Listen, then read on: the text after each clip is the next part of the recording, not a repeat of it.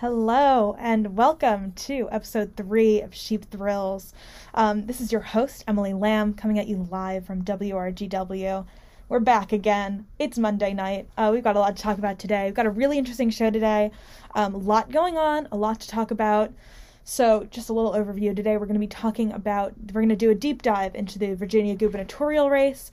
We're going to be talking about the many, many labor strikes that have been happening over the past several months. Um, plus...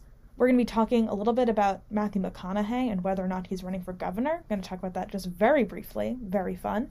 Um, and then last but not least, my intern Ethan is going to be coming onto the show. He's going to be doing his first intern takeover. Um, he's going to be talking about redistricting, specifically in Nashville. It's going to be a really interesting conversation. Can't wait to bring him in. But without further ado, let's just jump right into it. So I talked about Virginia um, a, cu- a couple weeks ago in my first episode of the season, but really only very briefly, just kind of talking about it as something that we need to look at moving forward. But I think that it's uh, important that we talk more about it now. Um, there's been a lot going on with the race. It's very much gearing up. We're like basically two weeks away from Election Day at this point. Um, and so we're going to obviously talk about it next week, and then... Um, Yeah, so then the election day is on Tuesday, so then we're not going to be able to talk about it until the dust has settled, um, but it should definitely be an interesting um, election. So anyway, I just wanted to break it down. I think it's interesting that we talk about candidates, we talk about what's going on in the race, um, we talk also beyond the governorship, we talk about uh, the lieutenant governorship and the attorney general's race, just because those are other things that are going on as well that kind of are getting a little bit ignored for that like top line issue, but I think that it's important. Also, before we start talking about this, right at the top, I'm gonna say it, and I say it all the time, and if you're friends with me, you're gonna be like, Emily, you're really annoying, stop talking about these things. But especially if you live in Virginia or New Jersey, make sure that you're registering for your mail-in ballots.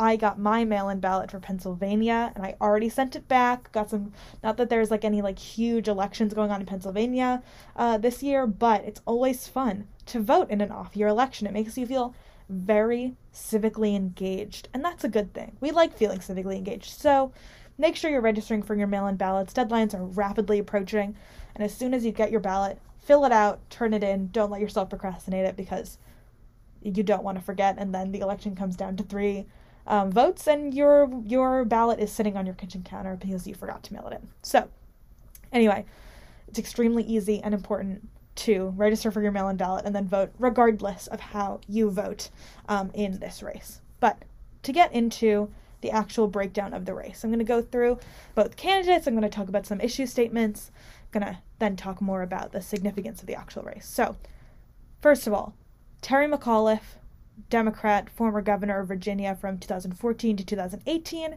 and then the chairman of the D N C from two thousand one, or before that he was the chairman of the D N C from two thousand one to two thousand five. So, you know, a party elder. He's been involved in the Democratic Party for a long time, has specific um, executive spe- experience in Virginia, which is both an asset and a detriment depending on how you look at it. Um, Because, you know, he since he has that legislative experience, he can say, well, I was already the governor, so I clearly am the person that's most equipped to be governor because of X Y Z. But at the same time, he's got all of the different things that happened during his tenure as governor for his opposition candidates to point out and say, well, if he wasn't able to get X Y Z done in the four years he was governor, what's to say he's going to be able to get those things done now? Which is an important point, um, and it's an important Uh, vulnerability for his campaign when he is basically, he's not the incumbent, but he's basically the incumbent uh, because uh, gubernatorial candidate or governors in Virginia can't can't run for two terms in a row, which is a little funky, but that's just the way it works. Um, so when you go onto his website and also just generally in the statements that he's made throughout the campaign, I kind of break the the main his main issues into three blocks, basically the economy, both urban and rural, recovering from COVID, agricultural issues, all of that. Um, education, which I'm going to talk about, is a really big issue in the campaign right now. He talks a lot about lower and higher education, um, and then also just a lot of general social justice issues. He talks about housing, talks about equity and equality. Um, Yeah, especially that's also kind of uh, kind of a combining issue with other concepts. He's talking about like rural uh, economy and STEM education, they're all kind of com- combining together, also like bridging the gap between those uh, three issue sections. But I just think it's easier to just like break them up into those three. He has like fifteen or so different issue um, platforms on his uh, website. They're all very interesting. It's also he, because he was the former executive, he's got a lot of his issue statements already like out and available in the world.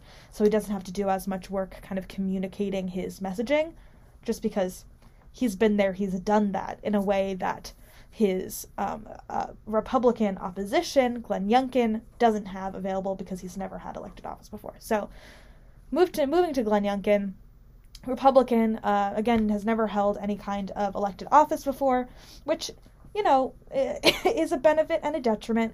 In some ways, it's helpful because he um, doesn't have to worry about, like, previous votes or previous issues kind of uh, uh, being an issue for him. But he also does not have any executive experience that he can point to. He's actually a former C E O and the president of the Carlyle Group, which is a global investment firm. And something very interesting that... Um, Uh, um, Terry McAuliffe would like you to know is that um, the the Carlyle Group had a, I'm not exactly sure what role, so I don't want to say anything that I don't know for sure, but he did play a role in um, the the loss of Taylor Swift's masters. So the reason that she has to re-record all of her albums is in part because of Glenn Youngkin, which, you know what, you don't, you never want to get the Swifties mad, because the Swifties will organize and the Swifties will end you. So I really think that um, our, our, our dear friend Glenn Youngkin did not think through angering the Swifties um, when he decided to run for governor. But that's, I suppose, neither here nor there. But at the same time, Terry McAuliffe was um, like releasing merch that ba- like they basically said like Swifties for McAuliffe, or maybe I think they said Swifties against Youngkin, which is even better. And you know that that merch sold out in like minutes. So, you know. The, the the issues come up in, in interesting places. You never think that Taylor Swift is going to be an issue in a Virginia gubernatorial race, but here we are. Um, so getting into Glenn Youngkin and his issue page, again, I'm going basically straight when I'm talking about the issues um, that they are kind of primarily promoting. I'm basically going off of the issue pages on their own websites.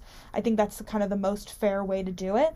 I'm also, you know, I'm I'm referring to their debate presences and, and the their like stated statements in other newspapers and stuff. But I think that like the prim- primary way, the primary place to get this information about their positions is directly from the source, directly from their website, not from a newspaper that could even take their debate statement and and spin it in some way. So the interesting thing about uh, Glenn Youngkin is that he doesn't have an official issues page, but instead has a, quote, day one game plan, um, which I, I understand the idea of saying, you know, when day one, I'm going to get to work. Like, I'm going to hit the ground running, and this these are all the things I'm going to do, as opposed to saying, here are all my stances on the issues. I understand that, I suppose, aesthetically, but at the same time, like, I, I like to think that I'm a fairly educated voter. Like, I, I, I tend to do my research. I kind of know what I'm talking about when I'm, when I'm, uh, um, looking at people's websites and doing this research.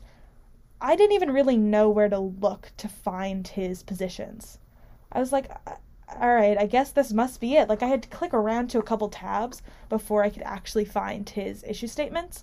Um, and then even then, his issue statements weren't particularly robust. And before you come at me saying that I'm a bad partisan and blah, blah, blah, blah, blah, Terry McAuliffe's issue statements also weren't great. I didn't think that they were, like, partic- like, again, this is an aesthetic thing, this is a campaign thing, and I am a campaign person, so we're going to talk about it. Also, this is my radio show, I can talk about whatever I want. Um, it's a powerful thing. Um, so his, Terry McAuliffe's issue statements page was, like, a lot of, like, pictures that you had to click on, and then you could read, like, a longer statement, which... like, I also don't think is great. It's just, like, write write what you want. Don't make people click around to a bunch of different things. Don't, like, give people a, a little a little box. Like, it's just, uh, in my opinion, it's better to, like, just spoon feed people. Just, like, give them the, uh, give them the content that they want, as opposed to making them click around for it. Make it easier to, for people to be educated about someone's positions. Because as soon as you make someone click four times, they're going to lose interest and then they're going to give up, which is whatever. Maybe, whatever that says about the voter or that says about the, the candidates, I don't know, but regardless. Um, so, tangent. That was a tangent. But back to my main point, Glenn Youngkin doesn't really have, like, a specific issues page, but he has his day one game plan. Um, and he has those policies split, or his day one game plan, split into five main categories, which are, um, and I'm reading this directly from the website, like, this, this is all a big quote. One is cut costs for Virginians, two, keep our community safe, three, reinvigorate job growth, four, restore excellence in education, and five, make government work for you. And that's a lot of buzzwords. Um, and again, Terry McAuliffe uses plenty of buzzwords himself. Everyone uses buzzwords. It's the best way to get your message across because you only have so long to have people's attention, as I just said. Um, But again, it, it's not the most robust position page in the world. Um, we don't know much about his positions based off of it. Um, uh, significantly, you, the word COVID never appears on his issues page, which for a campaign that you're running in twenty twenty and twenty twenty-one, like at the peak of a global pandemic, uh, I'm I'm surprised that COVID doesn't appear. Um, COVID appears several times on Terry McAuliffe's page. When he's talking about the economy, he's talking about education. COVID comes up a lot. Um, but it's very clear that Glenn Youngkin is trying to separate himself in some substantial way from the issue of COVID. Um, the other interesting thing on Glenn Youngkin's page is um, uh, an entirely separate tab labeled Parents for Youngkin. Um, and it's it indicating that education, again, is a very important issue in this campaign. Um, so the, the the reason that education is so important, and we're kind of going to jump into some of like the main issues in the campaign that I want to talk about. Um, a lot of it is based off of like the critical race theory nonsense. Like one of the bullet points on Glenn Youngkin's page is banning the use of critical race theory, um, critical race theory in schools, which is ridiculous, but I digress. It's it's it's a silly issue that I don't want to spend time talking about. Regardless, critical race theory is a component of it, and then obviously there's there's a lot of conflict right now in public schools with COVID and whether or not um, students should be going to school in person, whether they should be masked, yada yada yada. Um, there's whether whether students and and um, teachers should be required to be vaccinated. That's a very important Um, important argument that's going on in schools right now. So kind of regardless of the where the campaign is, education is a big issue right now. Um, so the, the the other kind of big issue, the reason that, that education is a big, big component of this campaign is because Terry McAuliffe made the statement in a debate recently, quote, "I don't think parents should be telling schools what they teach," which Youngkin characterized as, quote, "shocking and disqualifying." Ooh, shocking and disqualifying. Ooh, um, which I, I don't know. I, maybe maybe I'm reading too little into his statement, or maybe Glenn Youngkin is reading too much into the statement. But there's a reason you send kids to school, and it's because teachers and administrators know how to teach, and parents generally like don't have like a degree in education, right? Like, isn't that the whole point of sending your child to public school is so that they can get an education that they're not going to be able to get at home? And I, I don't know, maybe maybe I'm gonna make enemies because of this, but like if you want to know exactly what your your child is consuming academically, you want to control like every aspect of what they're learning, like homeschooling is a thing. Homeschool your child. I don't I don't know why there's this like incessant demand from the Youngkin campaign to say that like parents should be involved in every single aspect of a child's education, because that's the reason that we have a school system. Like, it just seems so counterintuitive. I don't know if I'm the crazy one here, but just ca- call it shocking and disqualifying for saying that parents shouldn't be the ones writing curriculum. That's crazy. Like the, the whole reason that we send children to school is because there's people that are there that have gone to school for many, many years to come up with curriculums that are necessarily more effective at like teaching and, and creating children. And there's also so many options for parents. Like there's homeschooling, There's public school, there's private school, there's charter schools. Like, actually, I don't know what the charter school situation is in Virginia, but regardless, um, there's so many different paths for parents that if they don't like what one teacher is teaching, then just like go somewhere else. Also, again, it's just it's just silly that, that parents also, that Glenn Youngkin thinks that parents should be the be-all, end-all of education. That being said, I do not have children. I do not know um, exactly what's going on there. Um, but if I do end up having children, the reason I'm going to send them to school is because I know that I can't give them a full education, but I do know that the I trust the people that I'm sending them to school with are actually going to be able to give them the full education that they need. That's, I just think it's very interesting. And then parents, obviously, Glenn Youngkin is very much weaponizing this this statement that parents shouldn't be involved in a child's education, um, using that on the like the Parents for Youngkin website, um, just having like a, a separate tab. Like, you know, he's all these candidates have tons and tons of volunteer groups. They have women for candidate, they have veterans for candidate, they have senior citizens for candidate, blah blah blah.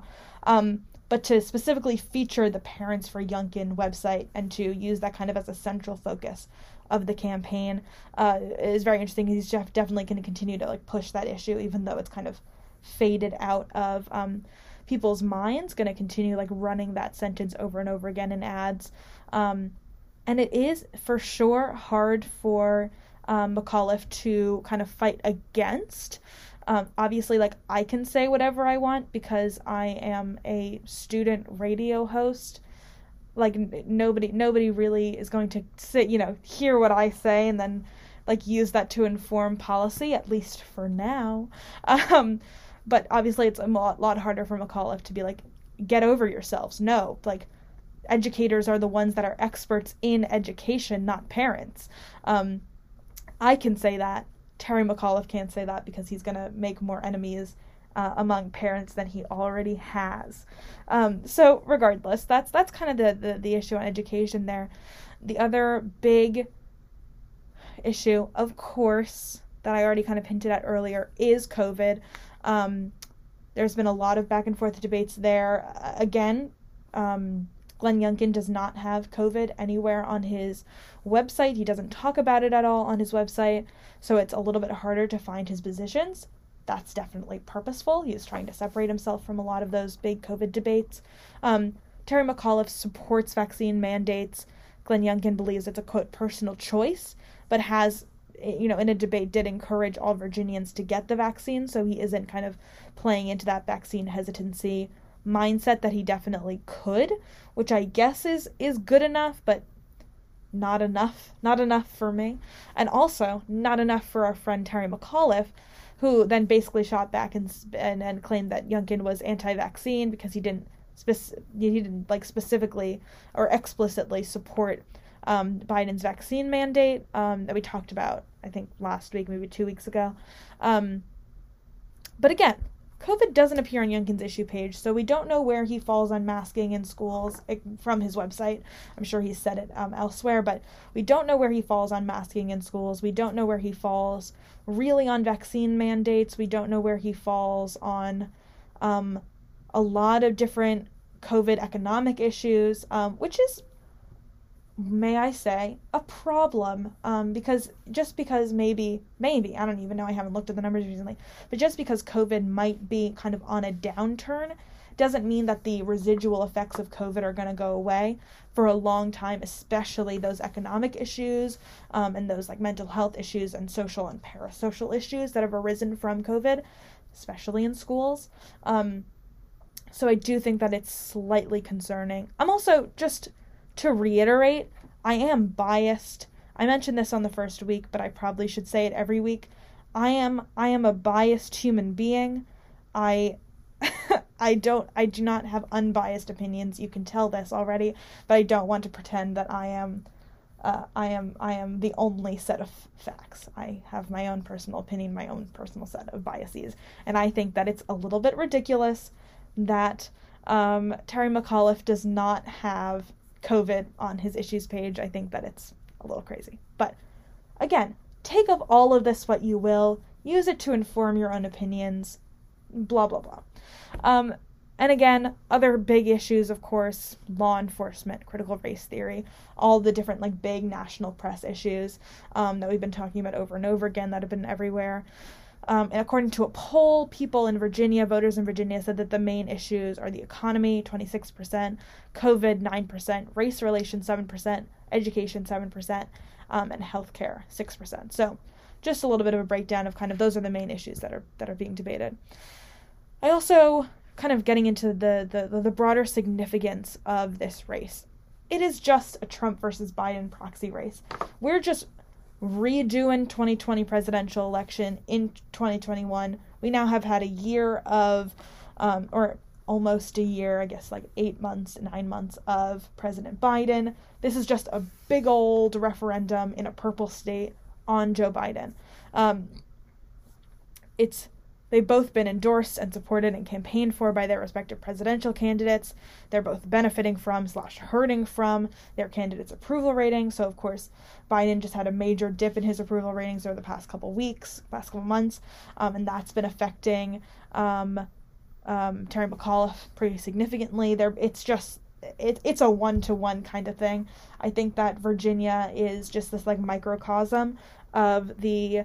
Um, like larger national debate. It's because it is such a purple state. Um, and it did, you know, it voted for Biden in pretty significant numbers. It was um, fifty-four to forty-four in twenty twenty, which would indicate that Virginia is going to go blue um, in this governor's race by like a pretty large percentage. Um, but again, Virginia voters have the benefit of a full year of the Biden presidency, which has been rocky. Um, The issues of Afghanistan and reconciliation and all these different things are very fresh in the mind of voters. Um, so, of course, people are really saying that this is going to be a bellwether for the twenty twenty-two midterms. I don't, I mean, I d- definitely think that if, if the Democrats lose by like a huge margin, that's going to be a big issue.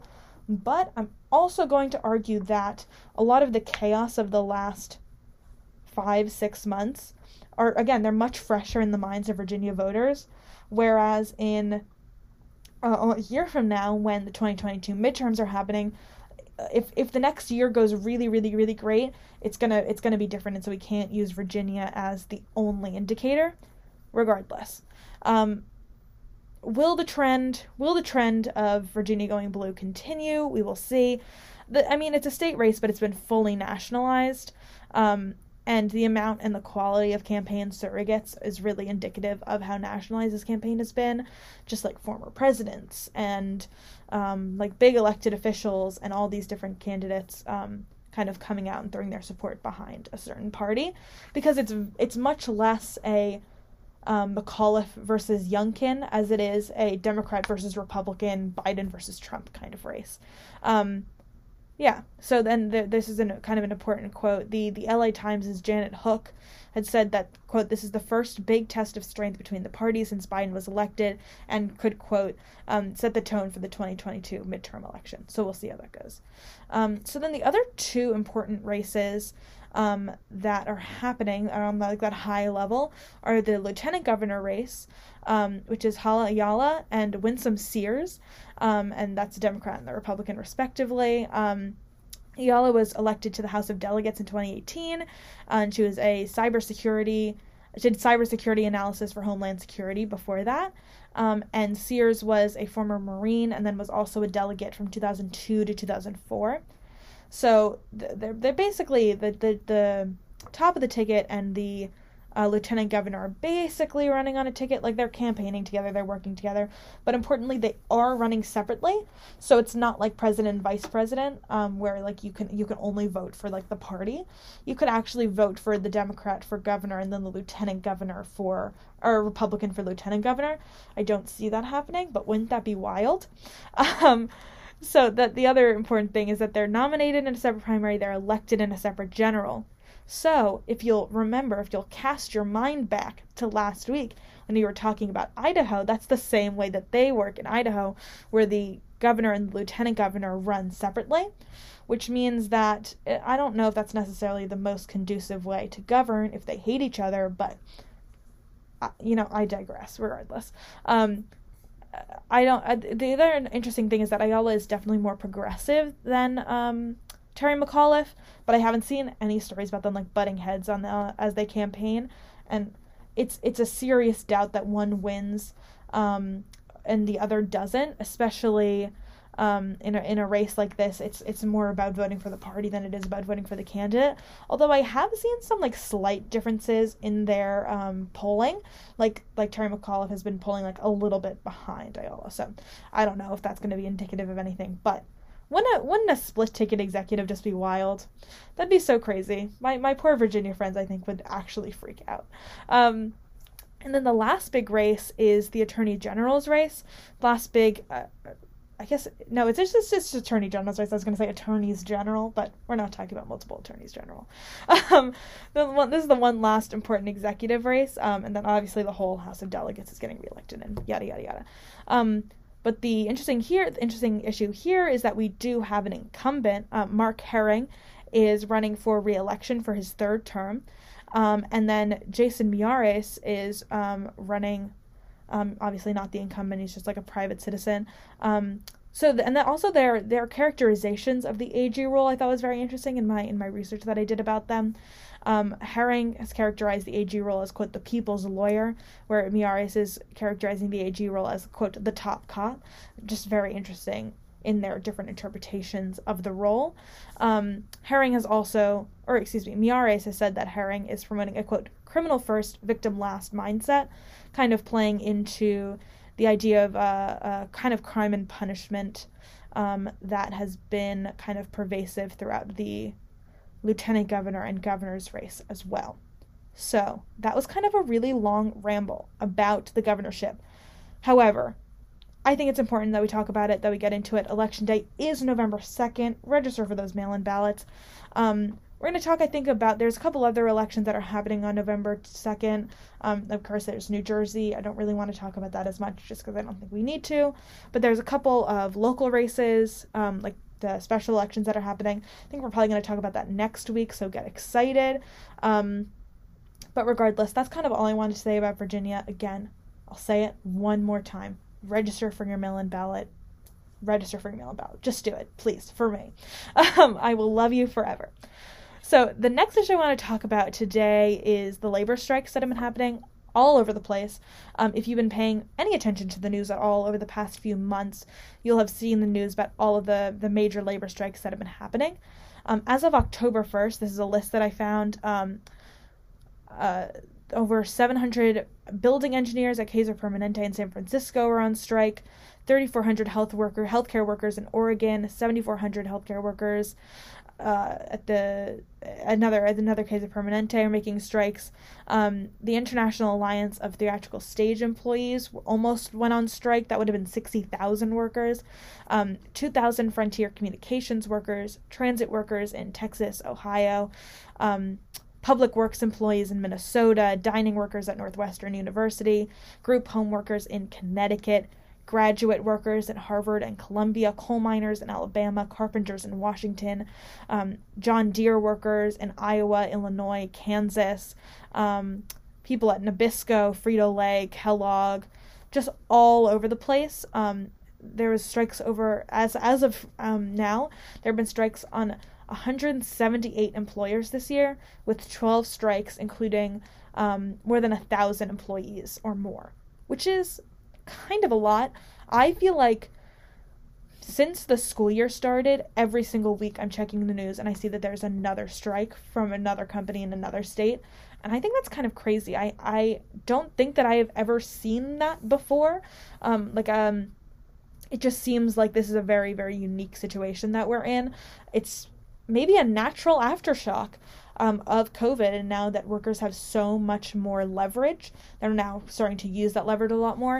I think that I also feel like there's an argument that's been made over the past several years that unions are are, are weakening a lot, and I think that this the, the, the, the, this over the last couple months is really showing that no, like unions are not weakening, or maybe they had weakened slightly, but they're really like rearing back into strength. I, I, I have the statistic written down somewhere, um, but The, yeah, the approval of labor unions is trending upwards, and it's something like eighty percent of Democrats support unions and forty-seven percent of Republicans, which is pretty big because generally um, It hasn't always been this way, but Democrats are kind of now seen to be like the pro-labor party. And now that all, almost for forty-seven, it's so close to fifty percent of Republicans um, supporting labor unions. I think that's a that's a pretty major statistic. Um, and again, I think the most notable strikes um, were the Nabisco, the Frito-Lay, the Kellogg strikes. I kind of saw a lot of news about that and about. Um, you know, having, like, regular consumers not cross the picket line by not buying those goods. Um, the, the like, the theater performer strike was pretty big. Of course, it didn't end up happening. They, they, they um, meet, read, met a resolution, like, hours before the deadline, but sixty thousand people going on strike would have been pretty crazy. Um, and then the John Deere strike, also very big, because that was ten thousand one hundred John Deere workers across three states. Um, so obviously that was a really, really big strike. And the the other story that came out of that was that John Deere tried to use salaried workers to do, like, that physical manual labor.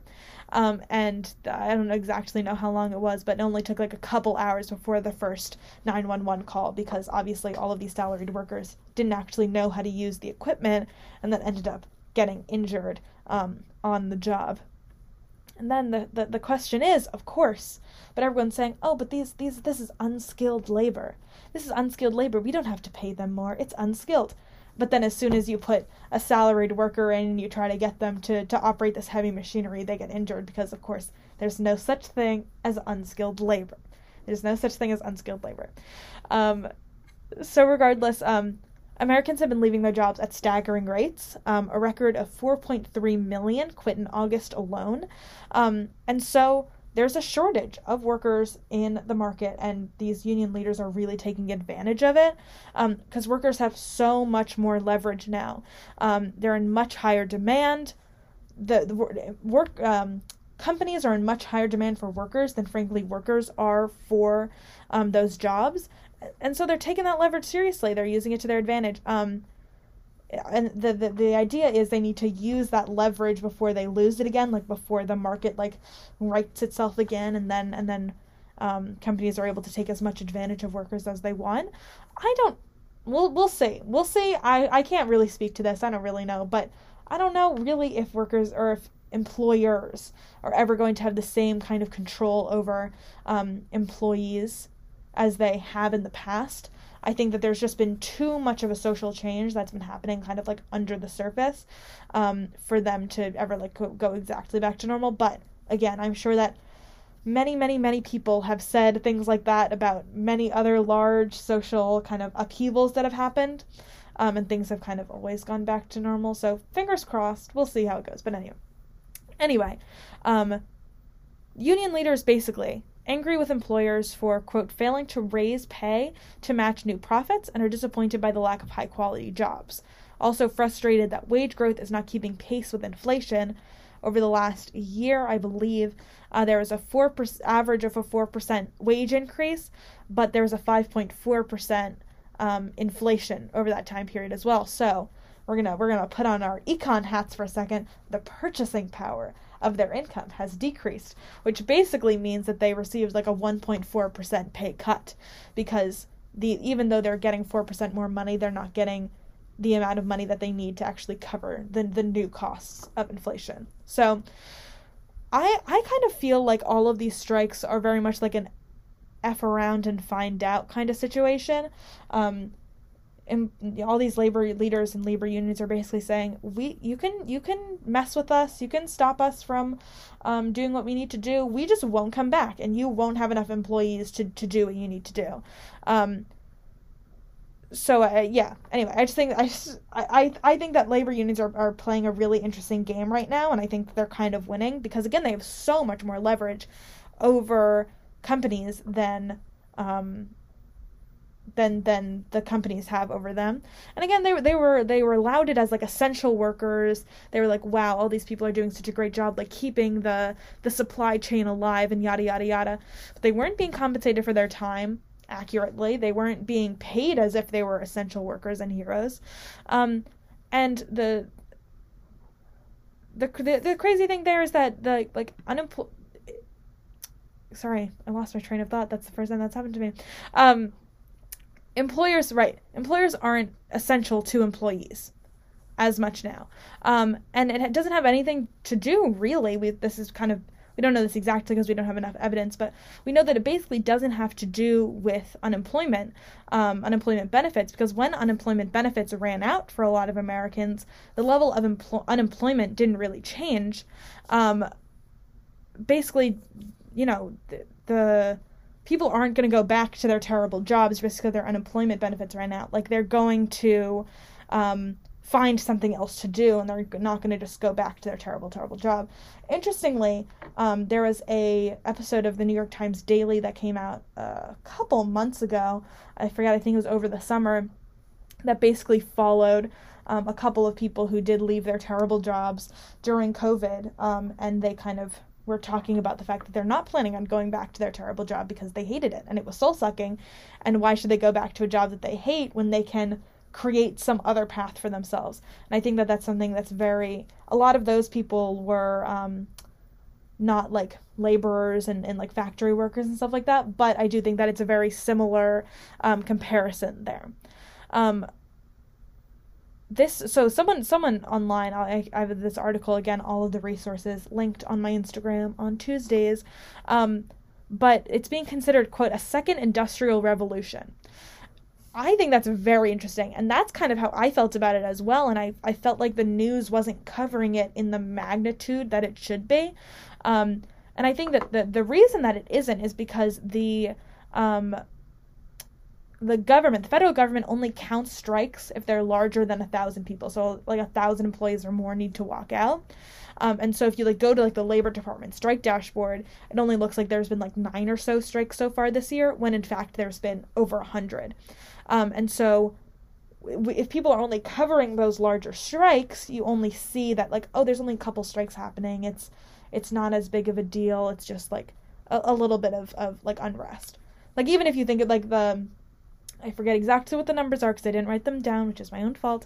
Um, but like in compared to previous years, there's been less large strikes, but a lot more small strikes, um, which is very interesting. Um, so Biden is a very pro-labor president. He said that he wants to be, quote, the most pro-union president leading our most pro-union administration in American history, which he's going to have to battle that out with F D R, but I guess he can... He can say what he wants, but I'm not sure if he's going to succeed in that one. Um, but e- so the, the interesting thing about those those numbers is if he does consider, or if he changes the the ruling to consider all small strikes to be um, measured as as a strike with like within the federal government, he's going to see a lot more strikes on that dashboard, right? So even though he's the most pro union president and he's been very supportive of all of the labor strikes, it's still pretty considerable when you see all of those strikes happening. Um, so it's not always like the most positive thing in the world to see all those strikes. It's not really a good sign for his economy, which I think is probably indicative of why he hasn't been talking about all of those little strikes and kind of has just been focusing on those larger ones. He's also not going to direct the, the Department of Labor to um, change their methodology in measuring strikes, because it looks better for him when he can just focus on those couple large strikes to talk about, as opposed to talking about all of the many, many, many strikes that have happened. Um, and again, doesn't really look great for his economy um, and for his um, successes as a president. I think that's interesting. I think that the media coverage around it um, would also be different if the government was um, measuring things differently. Regardless, I feel like this whole set of events gives the aggressive tone of a a push G B Q that's going to be written in fifty years. I mean, I, I really hope that a push G B Qs do not exist in fifty years and that we have done away with the um, with the College Board altogether. However, it does give me strong a push G B Q vibes. So, is this the beginnings of a communist uprising? Perhaps, perhaps. We don't know for sure, but it does seem like Uh, workers are just fed up with the way that labor is treated in this country, and I certainly think that this is, if if things continue the way they're going, I think that it definitely will, hopefully, lead to some kind of um, resurgence of um, uh, of of of different ways that we can treat and consider labor in this country. Um, I'm very excited to see how that goes, and obviously, like, all these strikes are continuing on, um, and I'm sure won't go away. No, October is like Striketober, um, and they're probably going to continue into the holidays. Should be interesting. Should be interesting. But very quickly, I want to talk about Matthew McConaughey before I bring on my intern, Ethan. Um, Matthew McConaughey is considering a run for Texas governor. Everyone's like, cool, sounds great. Are you a Democrat? Are you a Republican? His answer, sure, yep. Um, he is not being clear about his political opinions at all.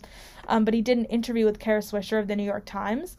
And I'm going to recommend that you guys, I'm going to post all these resources again. Look at some of these quotes that he said. It's like absolutely ridiculous the way that he talks about um, his positions. My my personal favorite quote from this interview is, the armadillos are running free. I'm not going to give you context for that. You have to look at it yourself. Um, another great one, um, quote, run for issues, where I'm standing on this, and bills and laws and policies, et cetera, when he was asked where he stands on certain issues. And the other great quote on that is, quote, voting rights? How do I stand on that? What? What do you mean? One of the largest issues in the country right now. He was unsure of what was meant by that. Um, I just think that's hilarious. He's probably an idiot, but he is running nine points ahead of Abbott, which is not inconsiderable.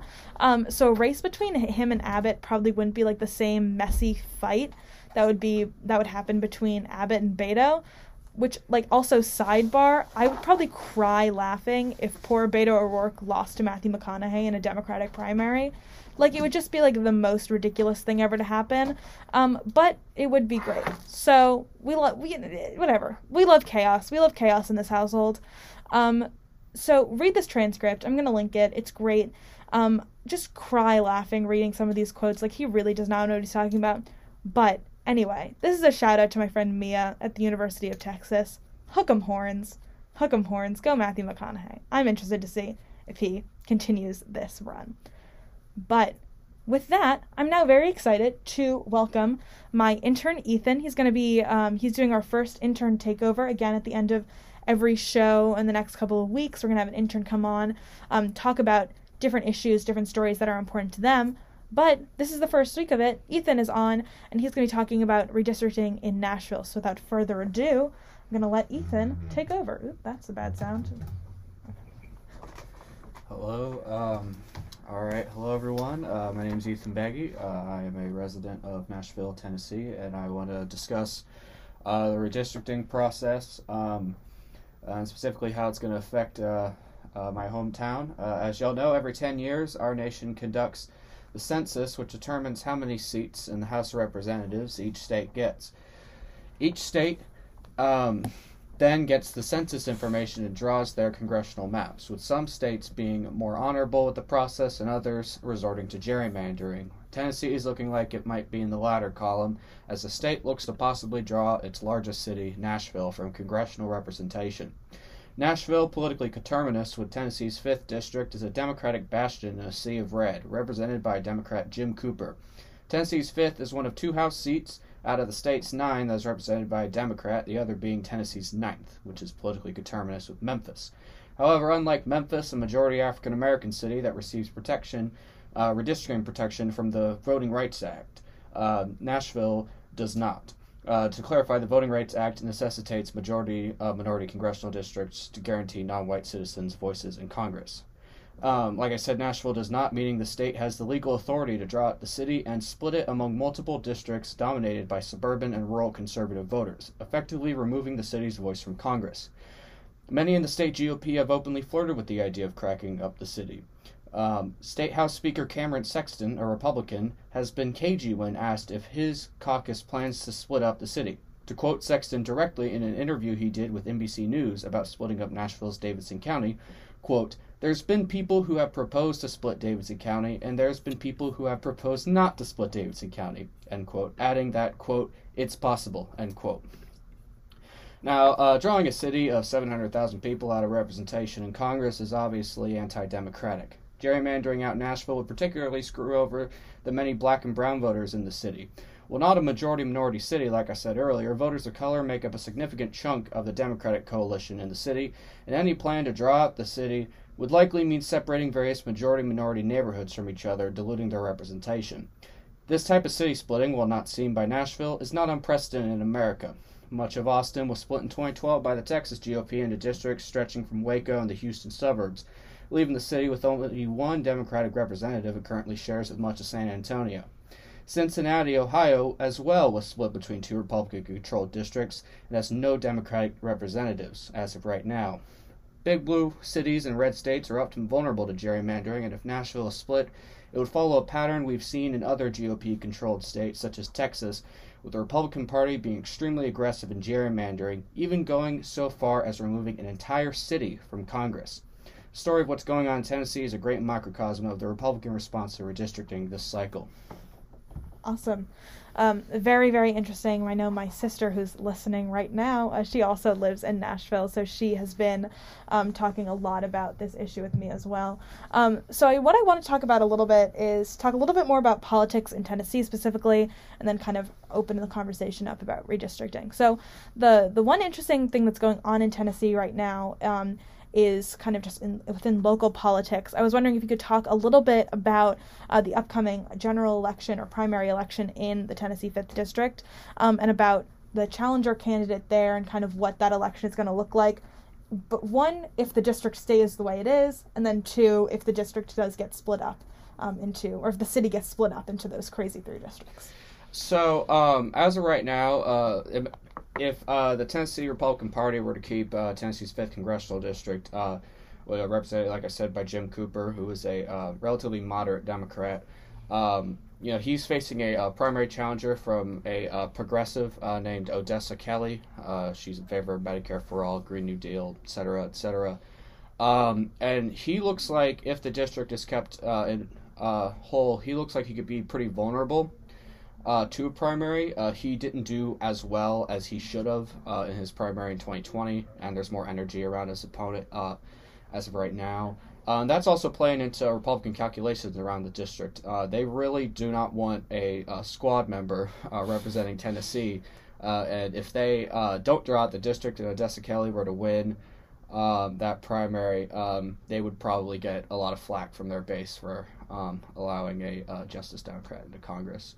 Uh, I mean, I, they would still probably get the same flag from allowing a regular Democrat in Congress, uh, like Jim Cooper, but, you know, still it's a piece of the calculation there.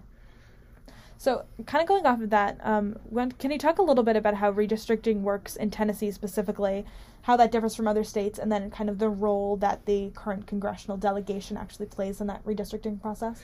Yeah, so uh, it is, uh, like a lot of states, it's by the state legislature, uh, but it's there's not much transparency. Um, the process is very much behind closed doors. Uh, not much of the public knows what's going on. There's some forums that are being held, but um, yeah, it's state legislator signed by Republican Governor Bill Lee. Um, but yeah, very much behind closed doors. Right, and that differs from other states that kind of are a little bit more bipartisan in their efforts. Yeah, some states will have um, redistricting commissions, but some states will even have partisan commissions that will, you know, at least kind of open their doors to some. Uh, to kind of some amount of transparency, and that's not what we're seeing in the state of Tennessee. And to answer your point about the current congressional delegation, um, an interesting point um, is that a lot of the Republicans that represent the uh, kind of the suburbs of Nashville um, and Middle Tennessee do not want this to happen because uh, uh, they're worried that potentially their districts could become bluer over time. Uh, Middle Tennessee and the Nashville metro area is trending blue, not enough to really cause much change as of right now, but um, you know, specifically Mark Green, who represents this uh, district stretching from Clarksville to um, Williamson County, Franklin, um, he has been the lead Republican. He's a hardcore Trump uh, Freedom Caucus guy, um, and he uh, he's been one of the lead voices in um, saying no, we don't, we shouldn't split up Nashville. We we should we should keep it the way it is. Right, that's really interesting, um, but they don't have any either like pl- tangible or intangible role in the redistricting process. No, so no. The state legislature can be like, all right, great that you think that, but actually yeah. we're just going to keep going ahead and doing yeah, what we're doing. Yeah, all right, yeah. Um, that's really interesting. So I kind of want to expand the conversation now and talk a little bit about um, redistricting in other states, and especially mm-hmm. specifically states that are going to either gain or lose a seat. Nashville or Tennessee is staying consistent with the number of seats that they have. So I was wondering if you could talk a little bit about that. Yeah, I, I uh, the reason I wanted to bring up this story, uh, not just because I uh, live in Nashville, Um, but because it's really a great microcosm of what we're seeing in a lot of states. Uh, Texas uh, is doing a lot of really aggressive um, gerrymandering uh, this cycle. Um, usually, they're they're not necessarily trying to kick out many incumbents right now, but uh, very much making it, uh, very much packing a lot of uh, currently Democratic-controlled seats, and then drawing the lines to where rural Republican uh, voters are put together with uh, more liberal uh Democratic voters in the suburbs. A lot of times these are more diverse areas uh, that are being diluted out. Um, so there's also that element to it, uh, which is deeply uh, troubling. Um, other um, states, Georgia is looking like it might draw um, something fairly aggressive that might actually lead uh, to an incumbent uh, being defeated there. Um, but uh, some of this stuff hasn't been finalized as of right now. Um, but, um, you know... the way the uh, process is uh, working out, uh, from the Republican side, uh, not that the Democrats haven't been gerrymandering. Uh, if you look at uh, Illinois, for instance, uh, where Adam Kinzinger, the anti-Trump Republican, might end up getting uh, booted out. Uh, Most likely. Due to, He's gone. He's yeah, out of here. To, Sorry, I, Adam. Either due to primary or due to the Democratic uh, drawn lines there. Uh, so if you look at that map, that's an example of the Democrats Uh, being uh, bad.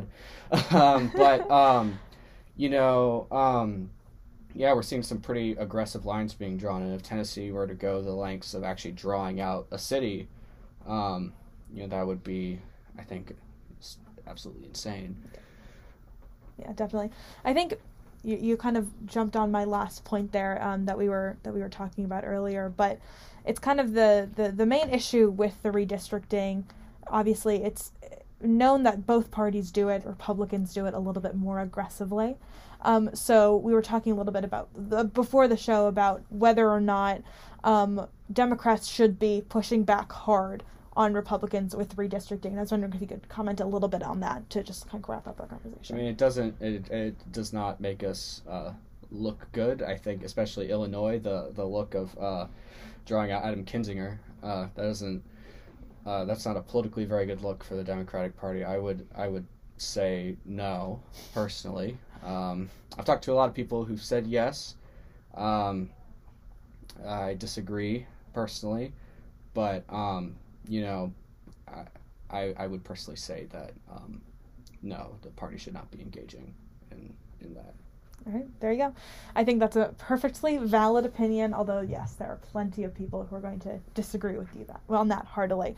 But with that, it is time to wrap up the show for the week. Ethan, thank you so much thank you. for coming on. You did a great job. Um, same things I say every week. Follow the show on social media. Twitter is Sheep Thrills G W, and Instagram is Sheep Thrills Radio. All of the links and everything um, and a Spotify link are going to be posted on Um, online tomorrow. Um, every, yeah, that's it. Back again next week, Monday, six p.m. Um, thank you guys so much for listening. And with that, have a great week. And register for your mail-in ballot. Please, please register for your mail-in ballot. Vote in Virginia. All right. And with that, I will see you next week.